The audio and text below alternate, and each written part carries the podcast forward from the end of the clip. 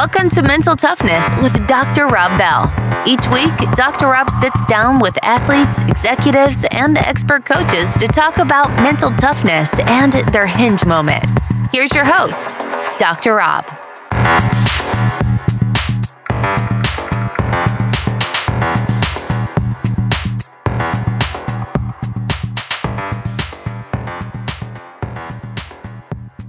Uh, after that second knockdown, uh, I was still, you know, how many hands you got? How many hands I have? Yep. Exactly right. So I was still leery, you know, you know, the uh, Eddie Mustafa Muhammad, like, you know, uh, schooling, blah, blah, blah. He's going to hurt you at some point. Like, you know, that was here. Right. And if, if you watch that tape again, as I as I approached Tommy for the third knockdown, my right hand is right here. Because there's no way in the world this guy's going to hit me with that left hook. Folks, when I finished my 100 miler, I was happy to be done, but I wasn't finished. The reason why my legs weren't completely bonked from running was that I used PR lotion by Momentous.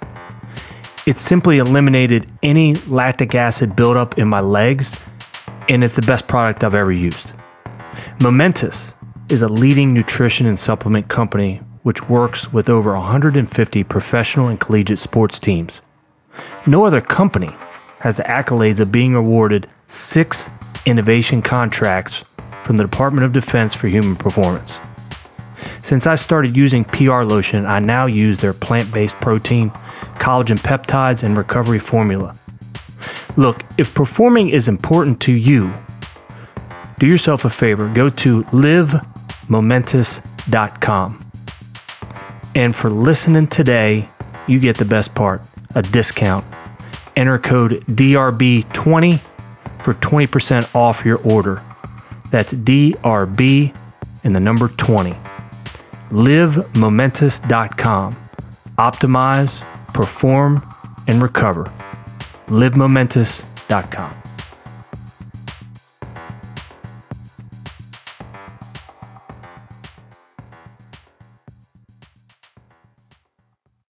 So, our guest today was a four time New York Golden Gloves champ, one of the most decorated amateur boxers in the United States, bronze medal at the Good Will Games and Pan Am Games, second at Olympic trials. He was also a WBO heavyweight champion, beating Tommy Morrison in 1993. Our guest wrote a fantastic piece called Anatomy of a Knockout. He starred in numerous films and TV episodes, including Million Dollar Baby, and played Sonny Liston in the film Ali. He also has directed an off Broadway play, Kid Shamrock, and he stars in the Netflix docu series Losers. Our guest, Michael Bentt. Champ, thanks so much for joining us, man.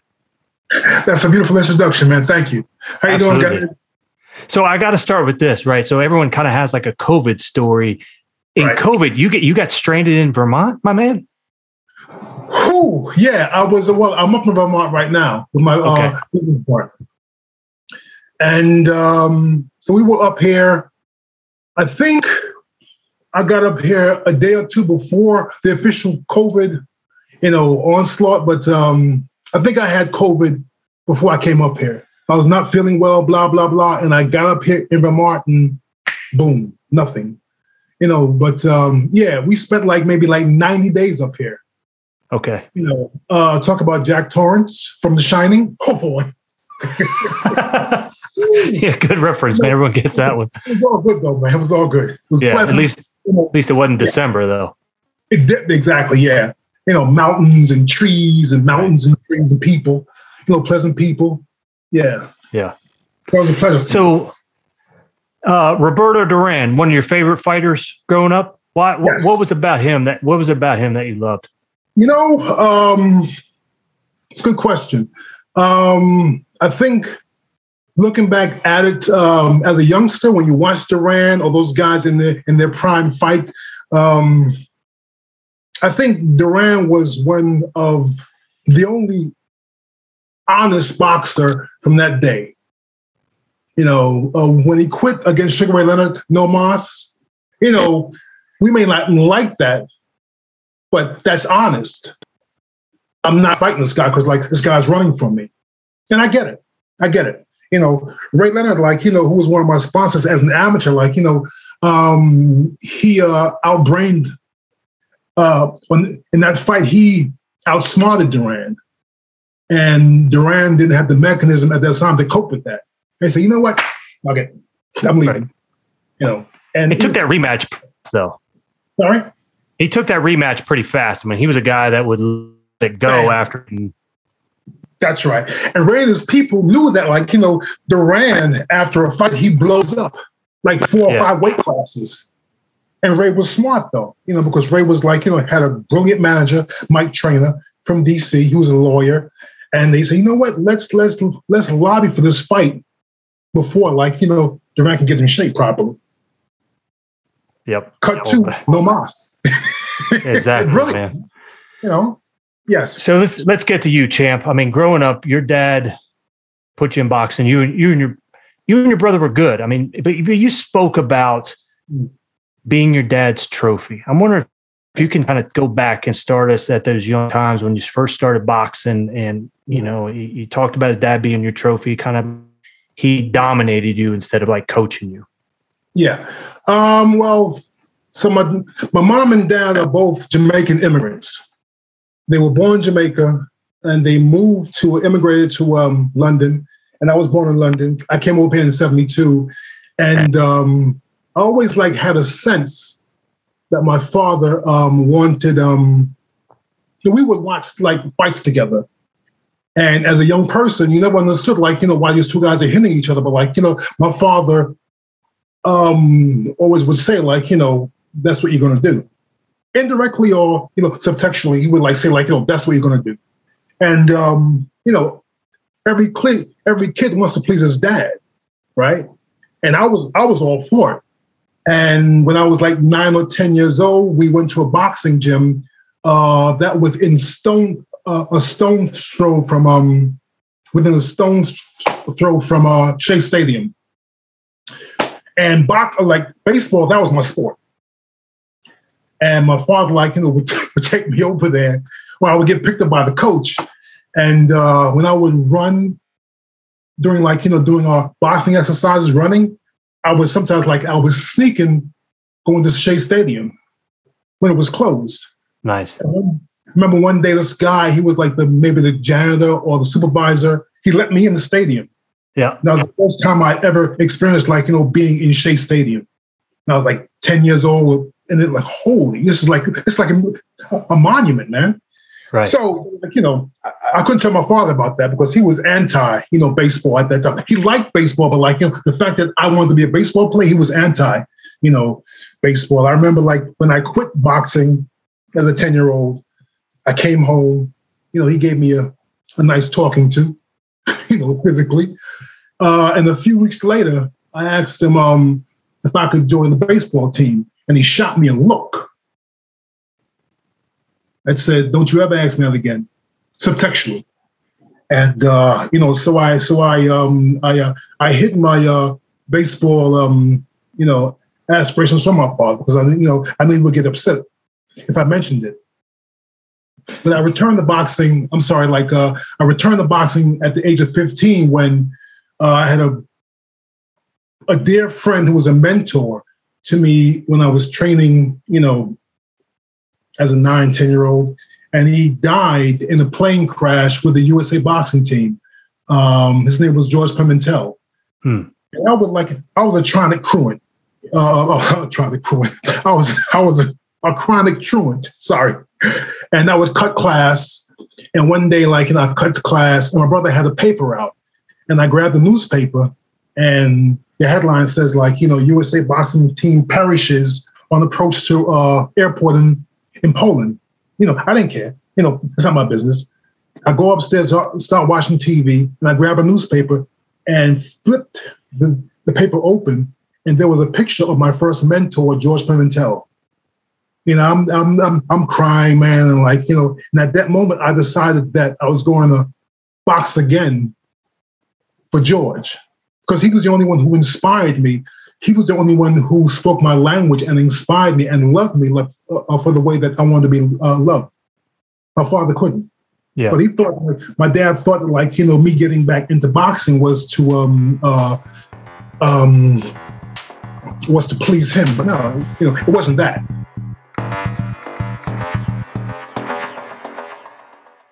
Hey, good looking. If you like this podcast and are already a badass, but it's all way too complicated, then visit our website, drrobbell.com, and schedule a call with us to help capture your very own hinge moment.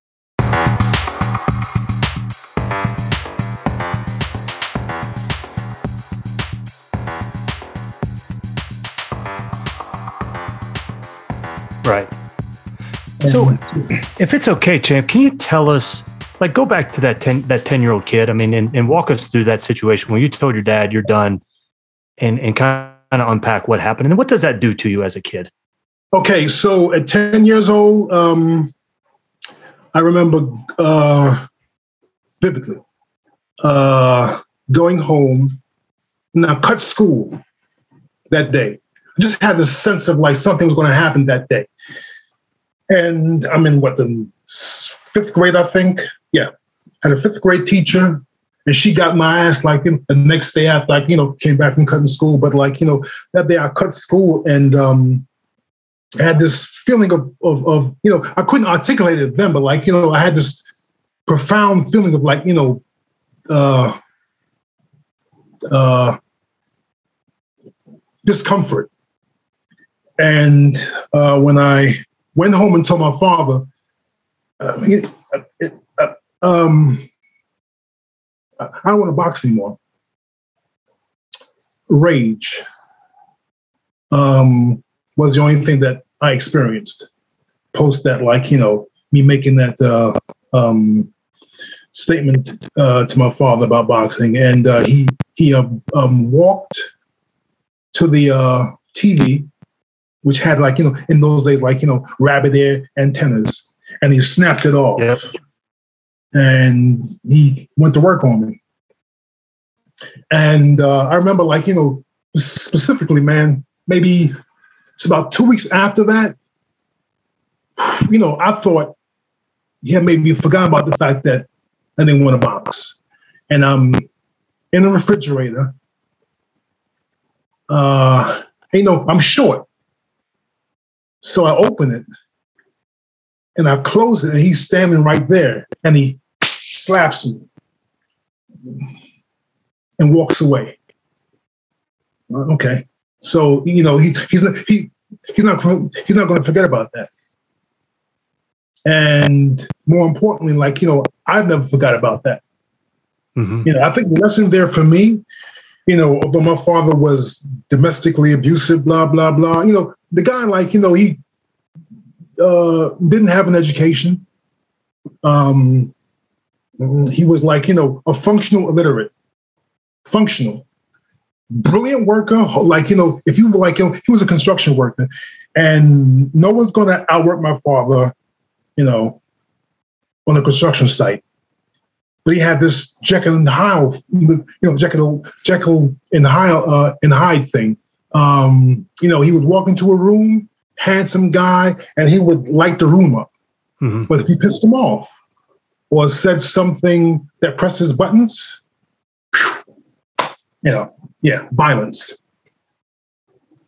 And I think, like you know, to to I think I think in a lot of ways that's what um, made me such a success as an amateur boxer.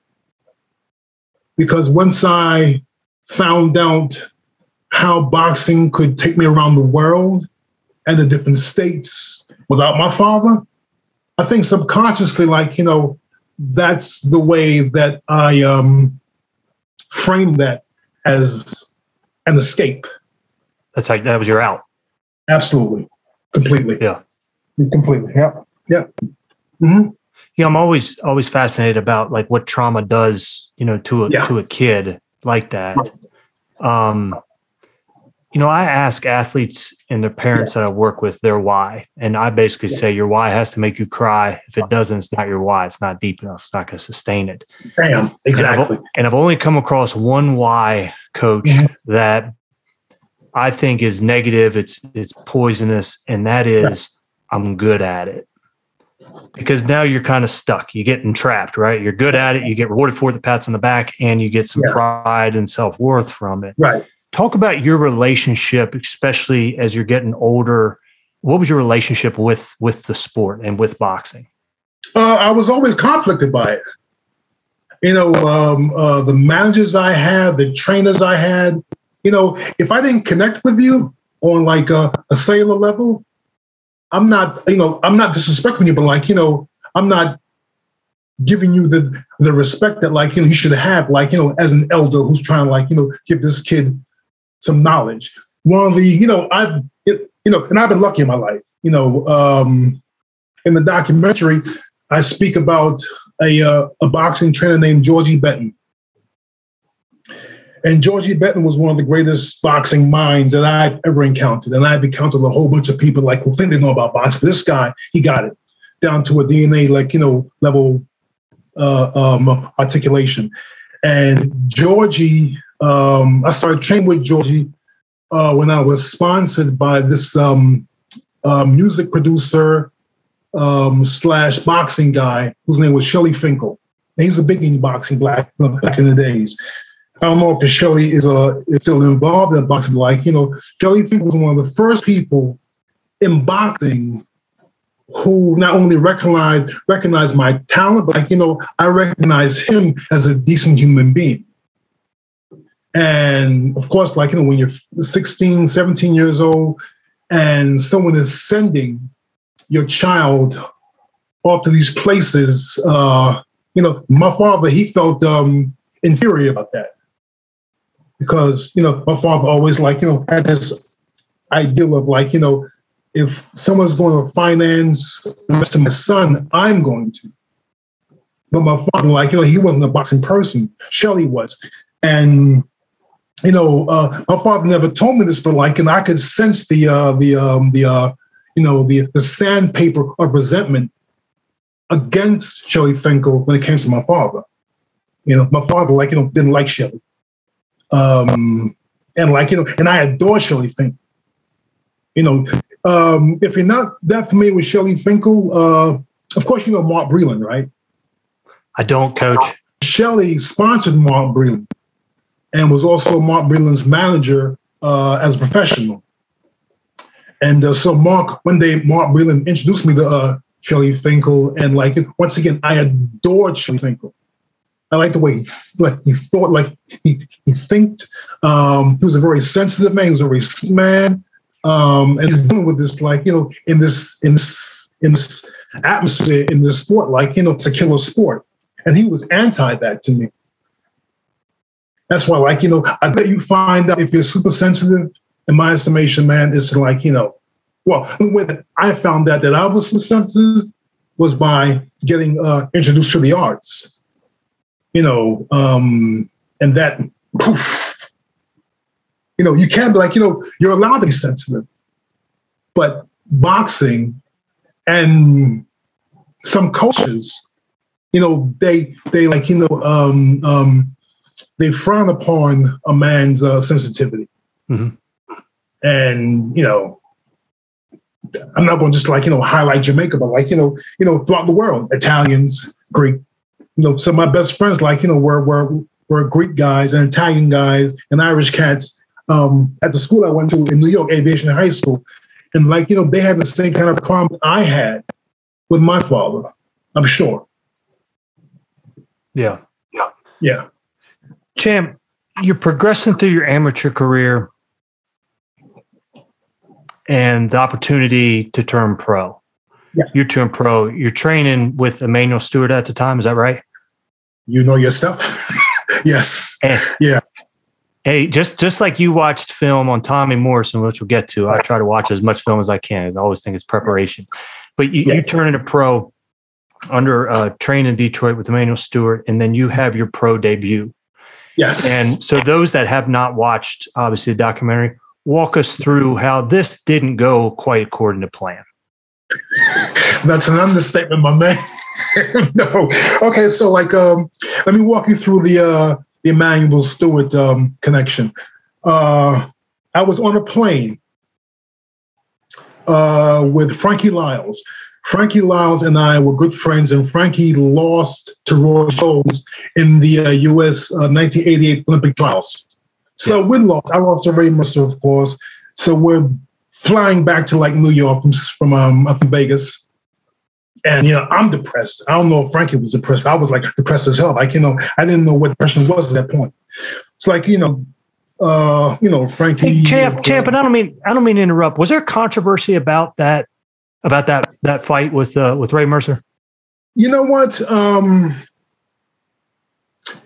full respect to Ray, which is why yeah. I like, you know, I love Ray Mercer. Yeah. So he and I speak every couple of months, blah, blah, blah. Uh, one of one of the um about a year ago, two years ago, I think Ray had watched a documentary and uh uh, got his number from a fighter named Al Cole, was good friends with Ray. I said, like, let me, like, you know, like, be Ray's number. You know, all the fighters that I've um I've had conflict with or lost to, they're some of my best friends to this day. I love her. Like I, I'm in contact with her behind, not as much I am as I am with Ray, but like you know, I'm in contact with uh, with um, a fighter um, who I had like you know conflict with in the Golden Gloves, uh, Ike Padilla. But like you know, today, like you know, I mean, those are my brothers. So, so speaking to Ray, uh, you know, via phone, and uh, you know, um, um, it's a three way with um, me, Al Cole, and Ray. And Al mentions the 1988, you know, uh, you know, Olympic trials. Ray says, um, you know, Mike, uh, the uh, the first fight uh, we fought in the box hall, and he said, you know, you beat me in that fight. And you know, boxers don't admit that kind of you know, um, right. Loss. so much pride, but like you know, Ray Mercer, like you know, said to me, like you know what, I should have fought you again in the in the box hall because you beat me that first fight. And I, whoa, that's that's that's him, man. Like you know, it was a beautiful moment for me, you know. And I'm sure it was like you know, this is uh, equally as a, a beautiful moment for Ray, because boxers don't say that to each other. Right, right. You got me, man. You know, but like you know, and and uh, and uh, when I uh, fought Tommy Morrison, uh, one of the first person, one of the first people that uh, I heard from was Ray Mercer. Mm-hmm. And, mm-hmm. no, I think I saw Ray Mercer in Vegas, and the dude was just like, you know, he just like, you know, you know, when you look at the person's eyes, you can tell whether they're bullshitting you or not. This guy was as sincere, as sincere as like, you know, as, as as me holding my son, like, you know, when he was born, and he gave me a hug. He said, You got it. You did. Love it. Yeah. Love it. Yeah. So you're on you're on the plane, you're flying back. Right. Yeah, I'm sorry. no, no, no. I, I, t- I took you down that path, so I appreciate it. I, it's my job. Bring us back. Yeah. So I'm on the plane with Frankie Liles, who's from Syracuse, and um, and Frankie says, uh, you know, if you want to talk to Emanuel Steward about turning pro, you know, I can facilitate that for you. And the furthest thing was the furthest thing from my, you know, from my um, thought was like, you know, signing with anybody. You know, I wanted to like, you know, I achieved my amateur boxing thing by like getting away from my father. I just figured like, you know, someone would offer me a scholarship and I'm off the college for like four years. That never happened or maybe like you know I didn't give it enough time to happen. Um, uh, Frankie did give my uh, um, contact number to Emanuel Steward, and maybe a week or so before, a week or so after I returned from the Olympic trials, you know, uh, I can't remember. In addition to that, um, my father was very upset that I didn't win the Olympic trials and he was uh, i got you know I, I could sense like, you know, this this avalanche of resentment. And at some point, you know, he couldn't articulate like, you know, what he was feeling. And at some point, I knew this like, you know, subconsciously maybe it's gonna like, you know, be an explosion. Boom. Right. And you know, Might as well when- get out. Exactly. Right. Yeah. Exactly. And something bad was going to happen. You know, because that, that's what happens in those kinds of uh, situations where when people suppress stuff, we explode. Um, so uh, I had a conversation with, with Emanuel Steward, and uh, he flew down about a week or so after that conversation, and he meets my father. And my father's like was a big time like boxing junkie, blah blah blah, and he was completely over the top you know, overwhelmed by like, you know, not overwhelmed, but like, you know, excited that Emanuel Steward, who trained Tommy Hearns, sitting at his dining room table talking to son about turning pro. He was super like psyched.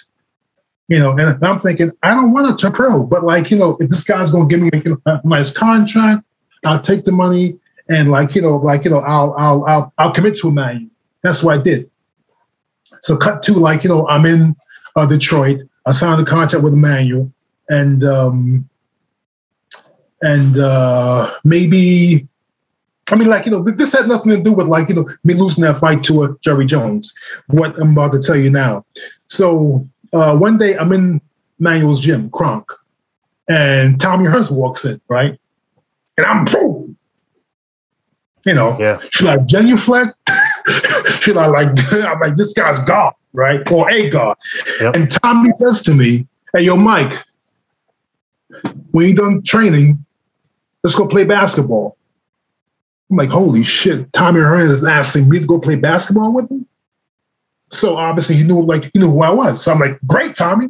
I don't play basketball. I'm a baseball guy. But like, you know, I didn't tell him that. So get to this basketball um, court. I was playing like, you know, five, five, like full court, blah, blah, blah. And I go off for a rebound. I'm competent at basketball, but not great. Right. I go off for a rebound and come down on somebody's foot. Mm. Now I don't know what like you know I don't know if you like you know know or have had that experience, but like you know Oh, when you come down on somebody's foot and they pull it away, my Achilles Achilles heel was bam, holy shit. That that is the most extreme level of pain I've ever experienced, like physical pain. And um, Tommy Hearns, I'll never forget this man. Tommy Hearns, he recognized like you know that my my uh, Achilles tendon was like you know damaged. He picks me up.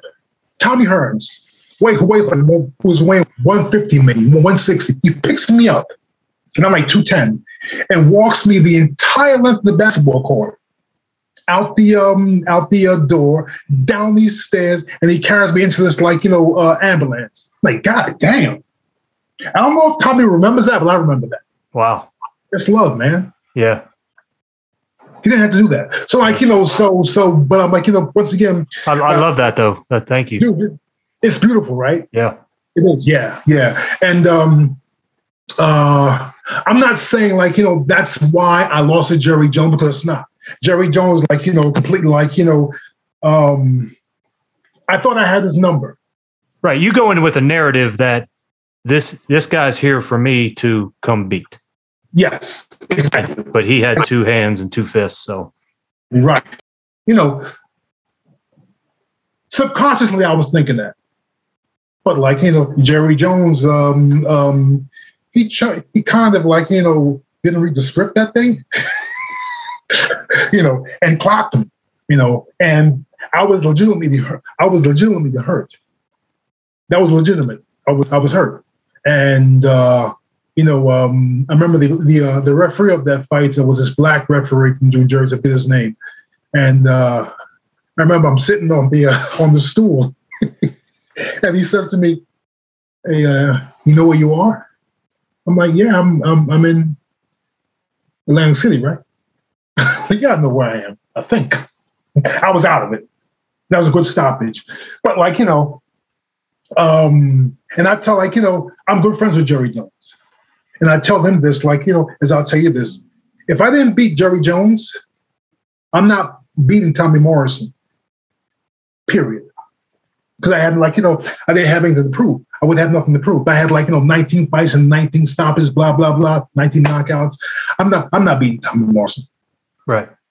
You know, you know, because um uh, one more thing. Um the, the thing like you know in boxing and in life, you know that uh, when you're so experienced as like you know an athlete or even an actor, and there are moments where you peak, and I think, well, no, I know like you know that I had peaked as an amateur, but like you know when I signed the fight Tommy Morrison, I think I was like I had peaked emotionally and physically as a boxer, like, you know, I had so much to prove that um, I kind of like, you know, uh, um, just threw the dice, man.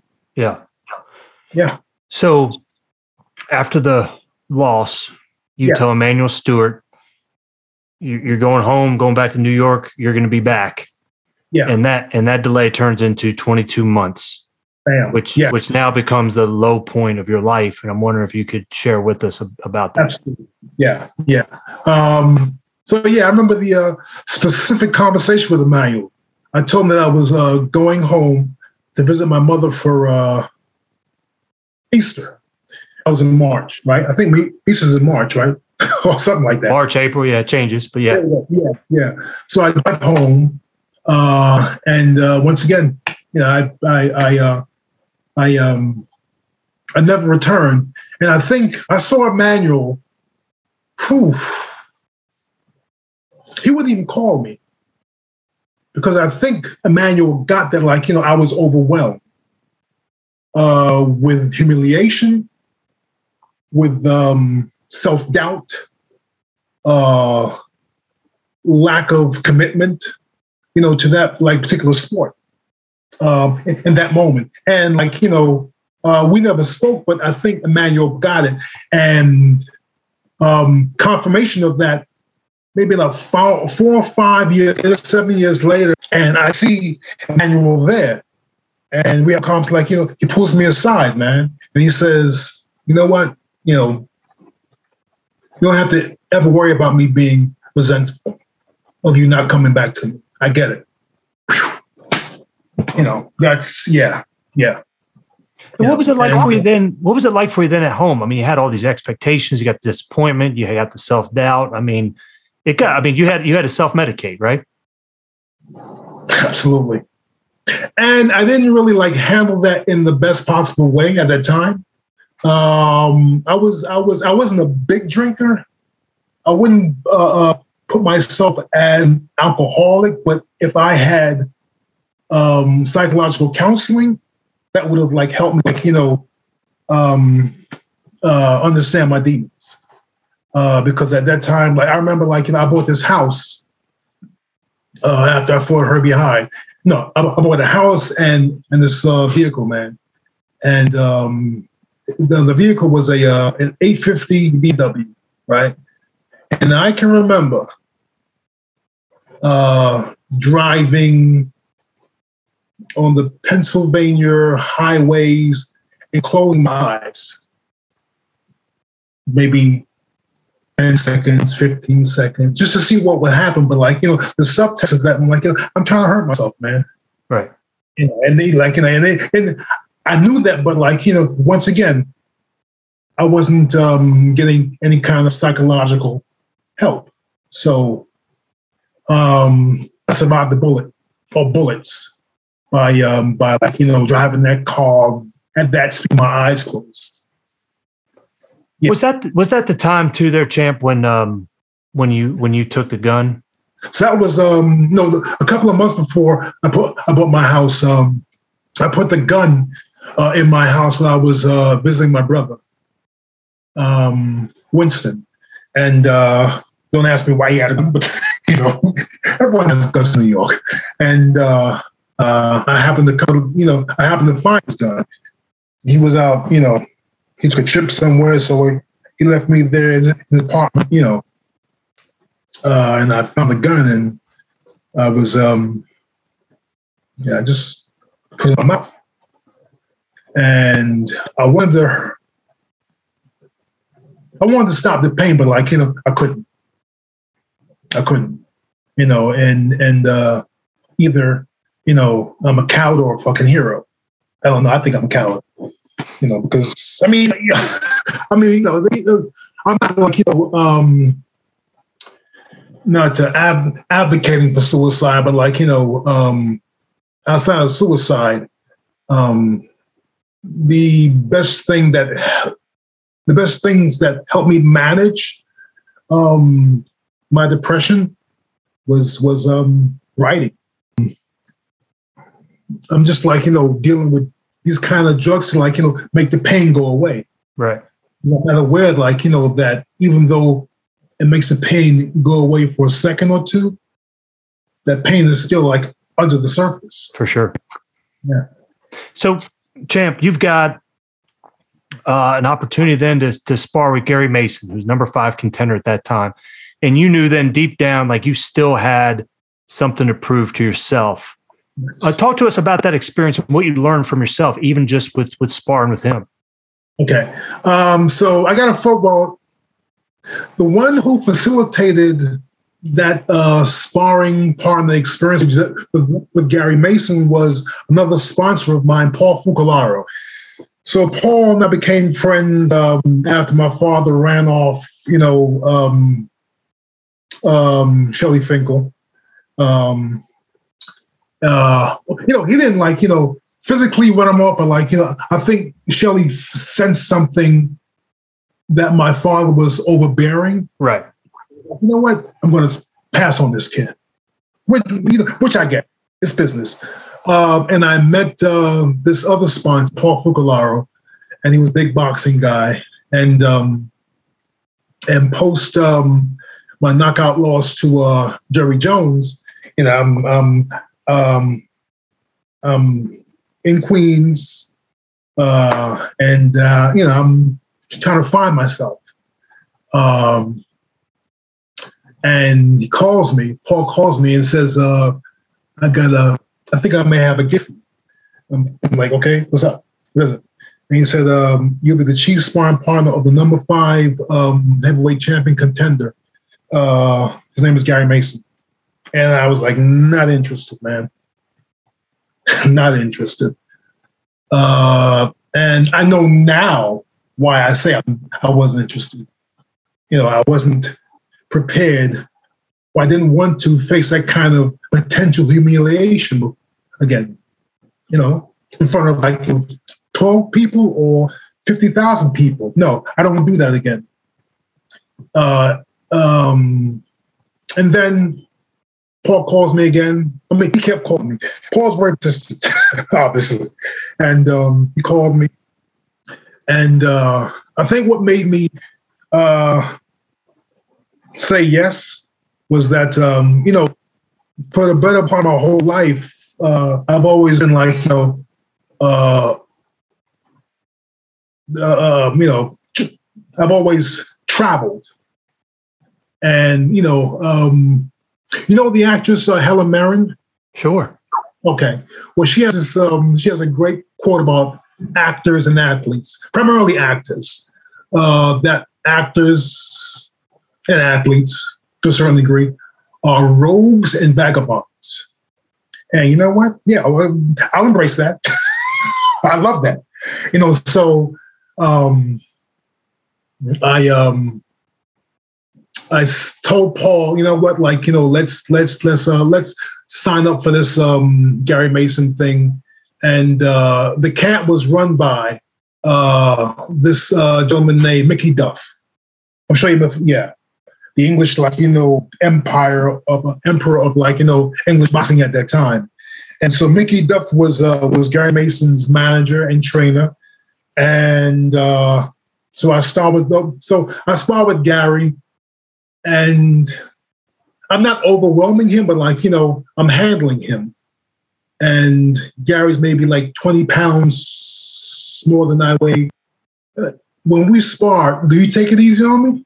And he starts laughing. I'm like, holy shit, okay. Okay. He doesn't take it easy on me. Okay. So like, you know, that's when I realized that like, you know, that that I had that I still have something to uh to offer.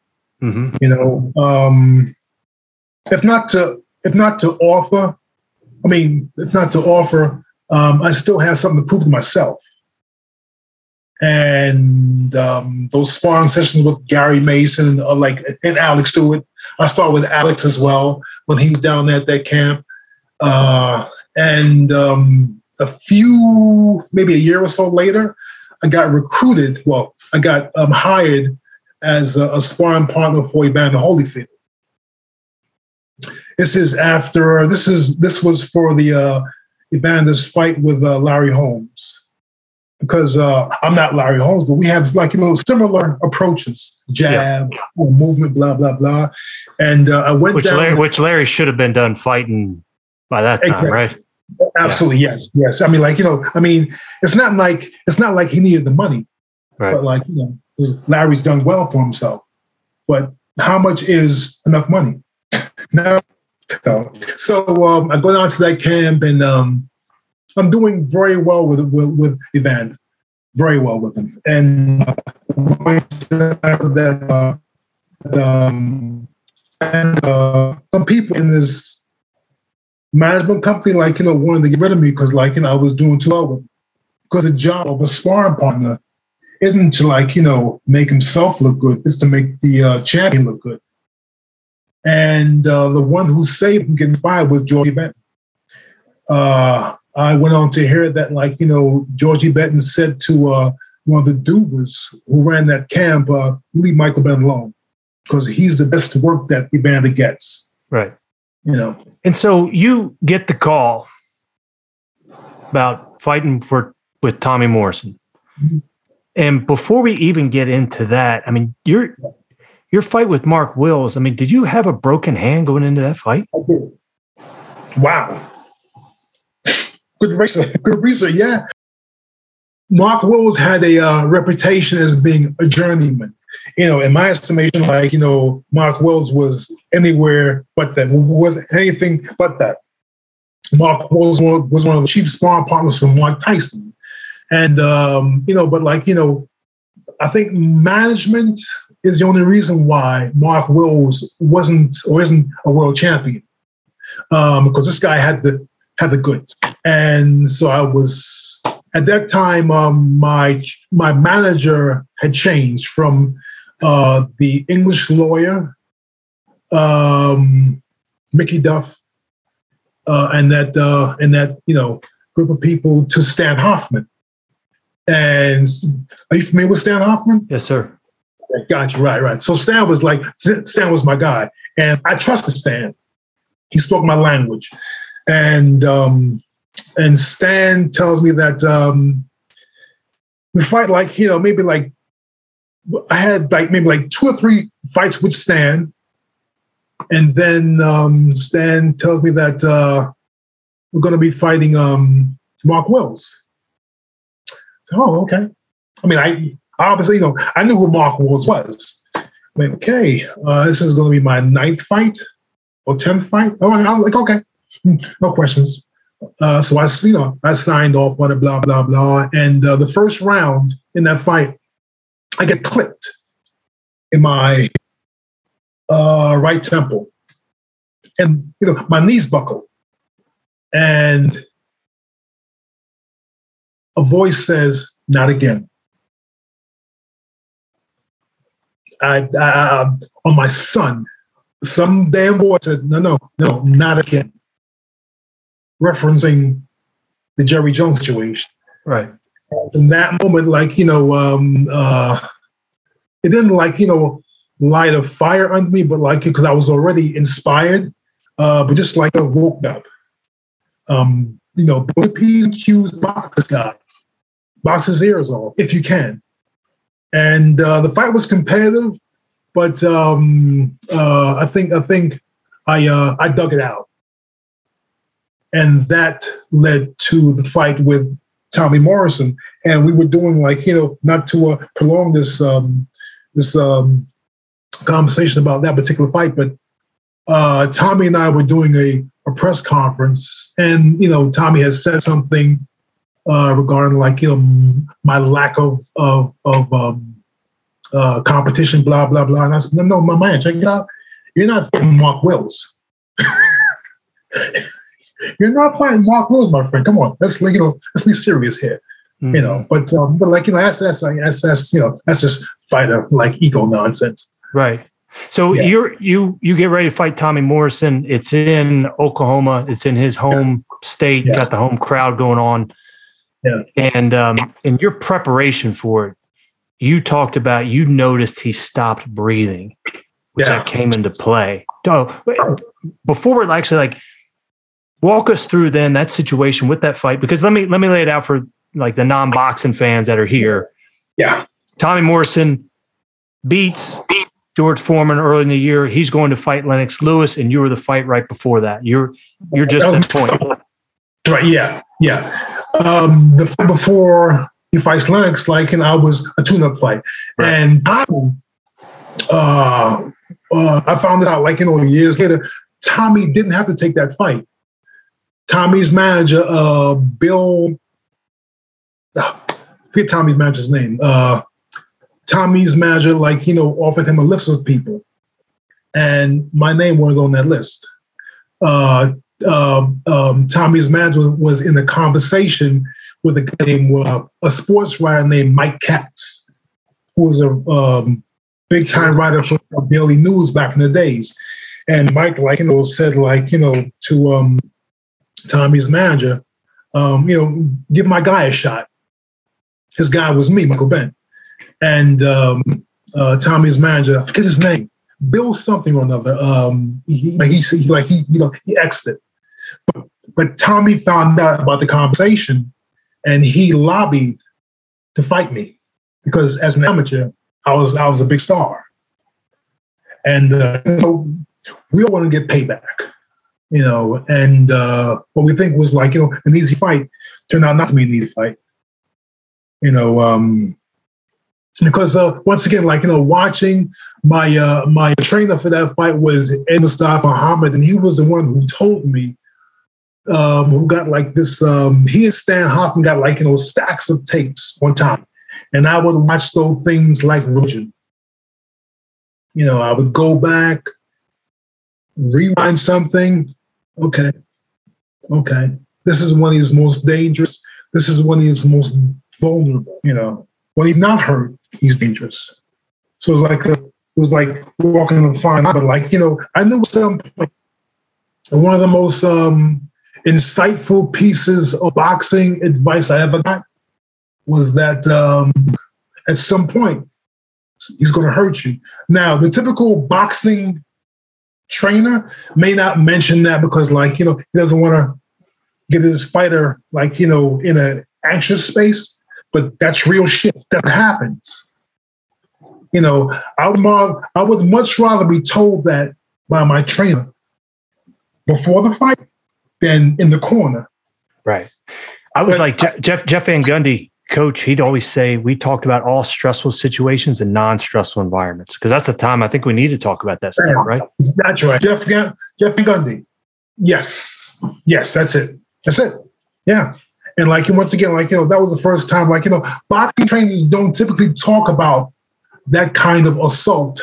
They talk about like you know the assault coming from like you know um, um, um, their charges um, uh, um, ammunition, but like you know, it doesn't really relate to. They never talk about that as it relates to their boxing, right? Because like you know, it it, it makes them un- uncomfortable as well. But that's the that's the real world. Yeah. So and Oh, sorry, champ. I didn't mean to interrupt, but I just I get so excited talking about it because you know he's going to become an aggressive. That you you know he stops his breathing at certain points, and then and then you catch him. Yeah, yeah, and that's uh you know you know oddly enough, man. Like you know I've I've said this a few times on other um interviews. Like you know when I occasionally sit down with somebody and watch that fight, I mean, not with somebody, but like you know, by myself, you know, and I experienced like that moment in Tulsa. You know, I you know I feel sorry for for, for Tommy because you know um, I knew what I knew what he was I knew what was going through in that moment because I've experienced that myself. You know, so it's it's it's, it's strange, like you know how fighters can have this like you know this um, disregard for somebody, dislike for somebody, but still have to like you know have this level of empathy for somebody. Right. I want to ask you about that moment, but not the moment after the third one. I want to talk about you knock him down twice. Yeah. And and and the ref kind of holds you back at that moment. What was Yeah. that moment like? Knowing that he was hurt and you just got to get him down one more time. You know, um, for me, man, that uh, that moment was my. Uh, you a baseball fan? Oh yeah. Okay. Uh, are you familiar with Chambliss? Sure. You are. Yeah. Oh, okay. So, Chambliss. But I'm not a Yankees fan. Okay. I'm not going to stand on my podcast say I'm a Yankees fan, but I know who you're talking about. Orioles. Okay, Baltimore. Okay, I got you. I got you. Okay, so so you um to answer your question, like you know, um, for me, looking back at it, you know, I wasn't like you know experiencing or thinking about Chris Chambliss at that point, but like you know, you know, no one expected like Chris to hit that home run to clinch like you know the Yankees um heading back to the uh, World Series after 12 years. No one expected like you know I've been to knock out Tommy Morrison in the first round.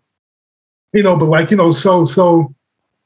Um, I also can say this that uh, after that second knockdown, uh, I was still, you know, how many hands you got? How many hands I have? Yep. Exactly right. So I was still leery. You know, you know the uh, Eddie Mustafa Muhammad, like you know, uh, schooling, blah blah blah. He's going to hurt you at some point. Like you know, that was here. Right. And if, if you watch that tape again, as I as I approached Tommy for the third knockdown, my right hand is right here. Because there's no way in the world this guy's going to hit me with that left hook. No way in the goddamn world. It's planted here. And what Eddie and I had um, had worked on was catching Tommy's left hook and countering with my left hook. Yep. Uh, I wasn't known as like a big time hooker um, in the uh, in the pros. Like you know, as an amateur, like you know, my favorite shot was left hook downstairs and upstairs. So you know that that that that punch um, that punch combination um, that uh, ended the fight with Tommy, man. Like you know that uh, that was my that was my Muhammad Ali versus George Foreman moment in Zaire. hmm Let's put it that way. I mean, it wasn't like you know on that level, but like you know, to me, it was. Right. Yeah. Champ, so you win WBO championship, and I ask a lot of people about the mountaintop moments. Yeah. Reach the mountaintop, but we got to Yeah. come back down. My question for you is this How long did that feeling last? Uh, man, I, we can talk a day, brother. I love yeah. You, you see, you're getting deep now. okay. Um, uh, I don't know if um, if uh, I've said this before. I probably have. Like you know, um, when when um, I go back to locker room after you know uh, the decision is announced that you know I'm heavyweight champion, blah blah blah. After I beat Tommy, um, go back to the lo- locker room and I sit down, and I didn't trust the adulation I was getting. And, you know, I didn't trust you like adulation. I didn't trust like, hey, Mike, great, blah blah blah. No, that's bullshit. Like you know, because I got knocked out like I did in my first pro fight. Am I am I am I great or, or am I damn bum? And I'll share something with you. I have to go back a little like a little bit. Um, when I was living in New York after I fought um, after I got knocked out by Jerry Jones, um, I would visit uh, the sister of my mother-in-law, right? And I would go to her like, you know, uh, Manhattan job, blah, blah, blah. A guy who was there was a big, a big boxing fan. So we talk boxing. When I got, after I got knocked out by um, Jerry Jones, you know, I took the train down to Manhattan because of my, like, you know, my, uh, my aunt. And I saw the guy who I would like, you know, spend hours talking boxing to. And this guy gave me a look of such um, resentment. No, uh, no, gave me a look of, of, of, of like, you know, supreme disdain, as if, like, you know, this fucking bum. That was like, you know, the subtext of what he said. He didn't say to me, like, you know, his stare was, dude, and like, you know,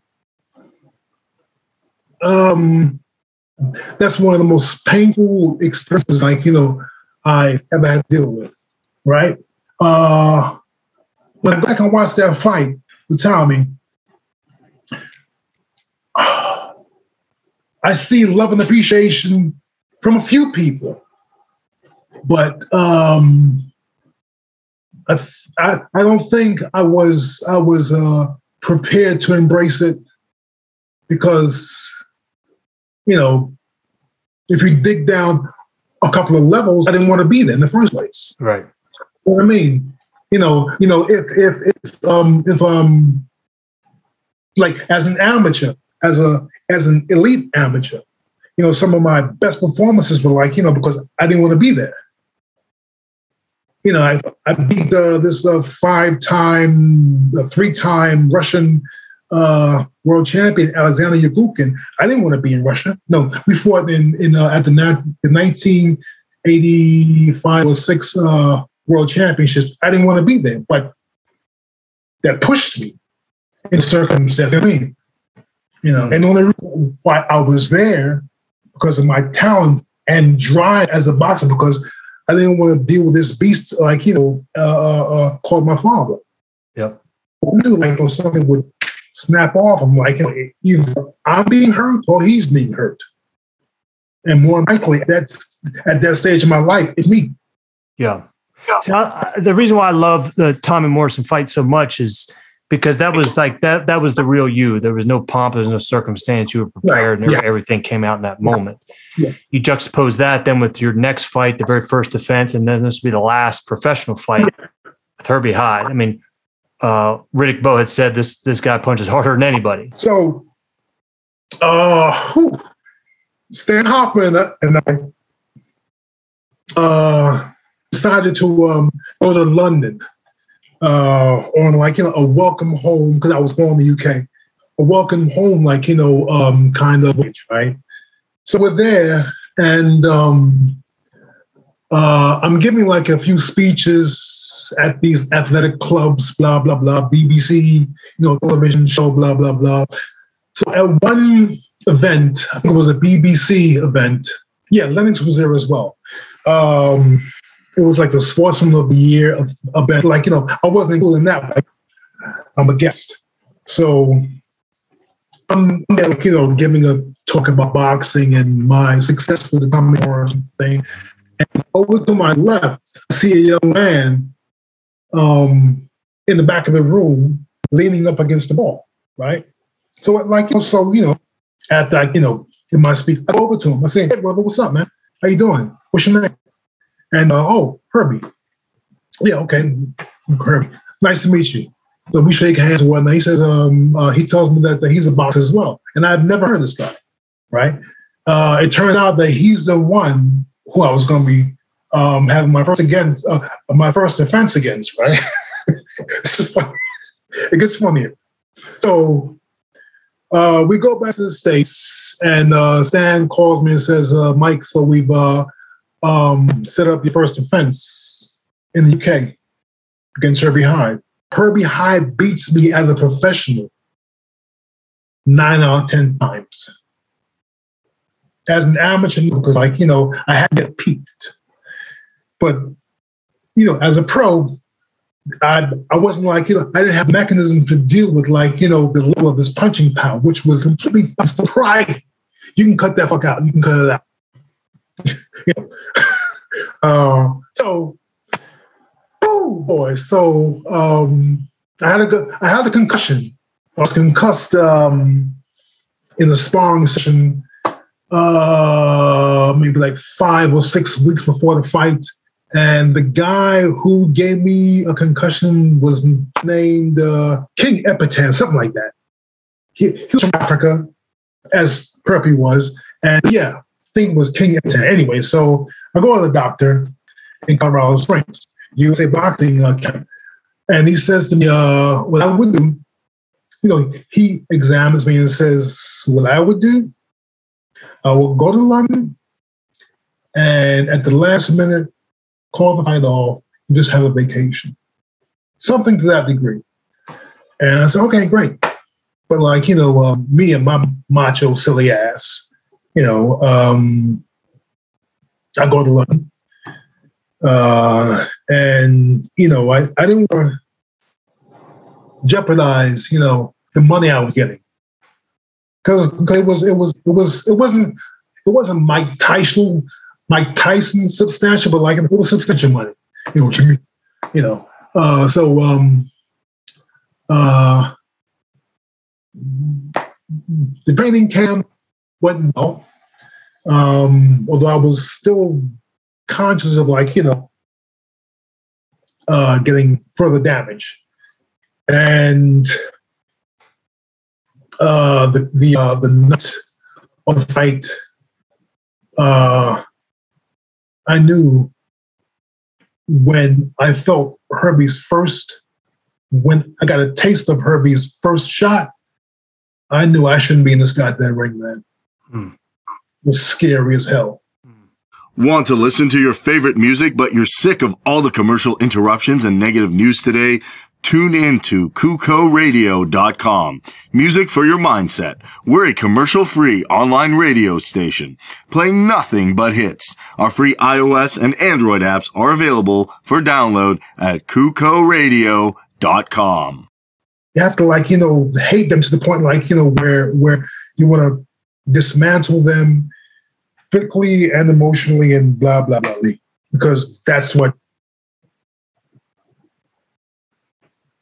That's what you know. That's what that's what you come from. You come from that kind of deprivation, like you know, and you want to impart that kind of deprivation on the person that you're fighting. Yeah. Um, yeah. So once again, like you know, I never, I never, uh, um, I've sparred with Evander Holyfield, a lot of like you know A-list boxers, and and I've never experienced the level of reaction that I got after being hit uh, by Herbie Hide. And I saw really both uh, as an amateur, uh, an elite amateur, and you know, and he got some good hits on me. But like, I never experienced that level of like, you know, whoa. And maybe that was due to the fact that I was damaged prior to sure. fighting. But like, you know, once that that's not an excuse. It's yeah, yeah. very hard. I fight ten times. He beats me nine times. Mm-hmm or 9.995 times. You know. So, champ, so um, this fight ends. It was your last fight. I mean, you collapsed, then you went into a coma. Yeah. Like from that. Yeah, 96 hours. 96 yeah. hours. No, 96 hours, yeah. And um, I don't know why I'm smiling, but like, you know, I mean, I mean, we smile because I mean, you know, if I'm here talking to this about talking about this to you, I've survived it, man. Means you won, yeah. Exactly, you know what I mean. You know, so like, uh, and like, you know, others will survive or have survived it.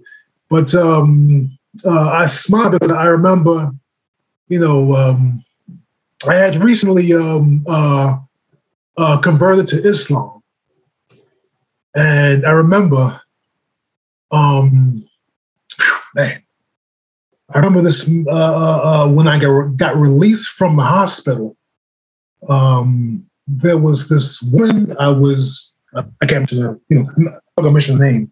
I was dating at that time, and she stood around, and she was uh, a media person, and we had a relationship, but like you know, not like during the fight, but blah blah blah. But like you know, we had a relationship, and um, and and she was still there, and Stan said to me, Stan Hoffman said to me, like, you know, Michael, there's a man outside who's been here for the last four days. I don't know who he is, but like, you know, he like he was dressed in like, you know, Islamic uh, garb. and I go out, and this uh, this man was a uh, a Muslim imam, and he would he would, he would pray for me uh, outside the hospital. And when he saw me, we we hugged. Man, yeah, and that that you know, you know that's that's that's the moments of that fight were ugly. What that man what that man shared with me, what what Stan Hoffman shared with me. Uh, after he found out that I was okay. Yeah. What he shared, with me, what his wife shared with me, after they found out I was like, you know, that I dodged a bullet. What this woman shared with me, the writer, who had came to cover fight. What she, I mean, that's, I mean, that's that's that's that's humanity, man. Right. Yeah, I, I, I can't, uh, I can't uh, wish for any more um, episodes of like you know that kind of love and and and uh, and compassion and, and Yeah. understanding. Champ, um, one of the things I always mention is that it's not about the setback, it's about the comeback. You spoke earlier, I mean, your true passion was writing and acting, which you got into. Um, I mean, there's so many different areas to kind of go down, but what's um, in the movie Ali? I mean, you were assistant trainer to Will Smith. Um, what's what's one story from that that you can share? One, one experience. Uh, wow.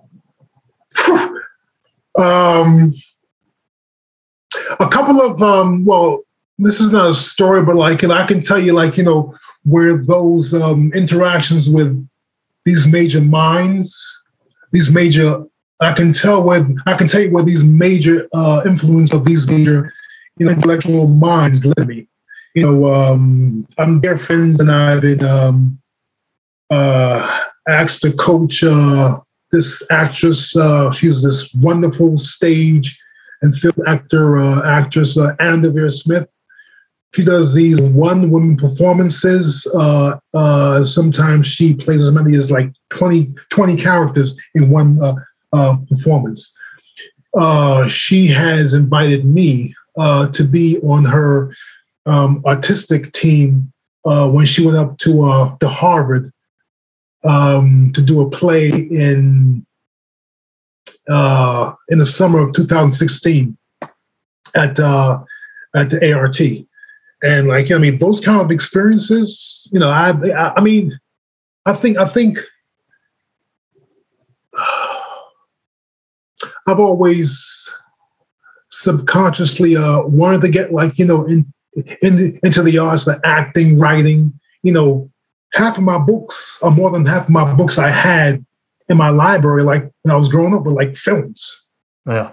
and films about like you know and books about filmmakers and like you know prolific uh authors you know i just happened to like you know get lucky um and and uh and uh be persistent because you know no one's going to hand you anything Right. they hand you something at first but like you know you have to you, have to like you know secure that landscape you're on Yeah. Champ, what question, and this one I always ask, and it always, I wouldn't say stumps, but always makes my guest pause. But what question should I be asking that that I just haven't asked yet? you nailed all the um all the primary um subjects of of uh of um you know Okay. you're to me you know Well, let me ask one more question, Champ. Yeah. Um, a lot of times, I think it's might be in the athletic, Hmm. but a lot of uh, uh, athletes will write letters to their younger selves. Hmm. and always find those to be pretty fascinating. Um, Like reading re- reading Neon Deion Sanders' letter to himself, right? Tell him how great he's going to be and, and what's going Right. to happen. One one question is, what would you go back and tell that ten year old kid? what I would go back and tell that 10 year old kid is the uh, same thing, the same um, kind of um, advice, uh, if uh, if you will, um, that I showed my son who's 17. Um, seek out mentors who understand you. Uh, and study your craft like a maniac. Um, and be prepared to and be prepared to fail. Love it. That's yeah. I mean, that's that's basically like you know, I'm, uh, know, I do these like you know conferences from time to time, and like you know, my uh, parting word to these people, like you know, like don't be don't be afraid of failing. You know, perfection is bullshit. Mm-hmm. No one no one is perfect. You know, uh, we can improve, but perfection, no one's perfect. Every Michael Jordan, like you know, there'll be like you know a better Michael Jordan in five years or twenty years or thirty years. I don't know. You know, Reggie Jackson, he'll be a better Reggie Jackson in like you know forty years. Yeah. Muhammad Ali, no one will be. no, no, that's where the coin stops, man. The buck stops at Muhammad, in my estimation. You look at Muhammad Ali in his prime as an athlete. Oh my God! And the yeah. and the uh, the burdens he was carrying. Uh-huh. Jesus, that no one's doing that, man. Yeah, no one's doing that. You know, not to like you know uh, go off on a rant about Muhammad, but like you know, um, yeah, yeah. Champ, thank you so much, man, for joining us. We're going to put the uh, uh, your website in there as well, and really highly recommend everybody watch Losers that docu series. But uh, thank you so much, Coach, uh, for, for, the time. My pleasure. All right, thank you.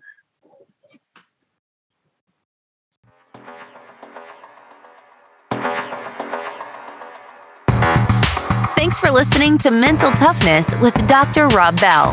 To find out more about Dr. Rob, visit his website at drrobbell.com or follow him on Twitter at Dr. Rob Bell and subscribe to the show on your favorite podcast platform to get the next episode of Mental Toughness as soon as it's available. Thanks for listening, and we'll see you next time.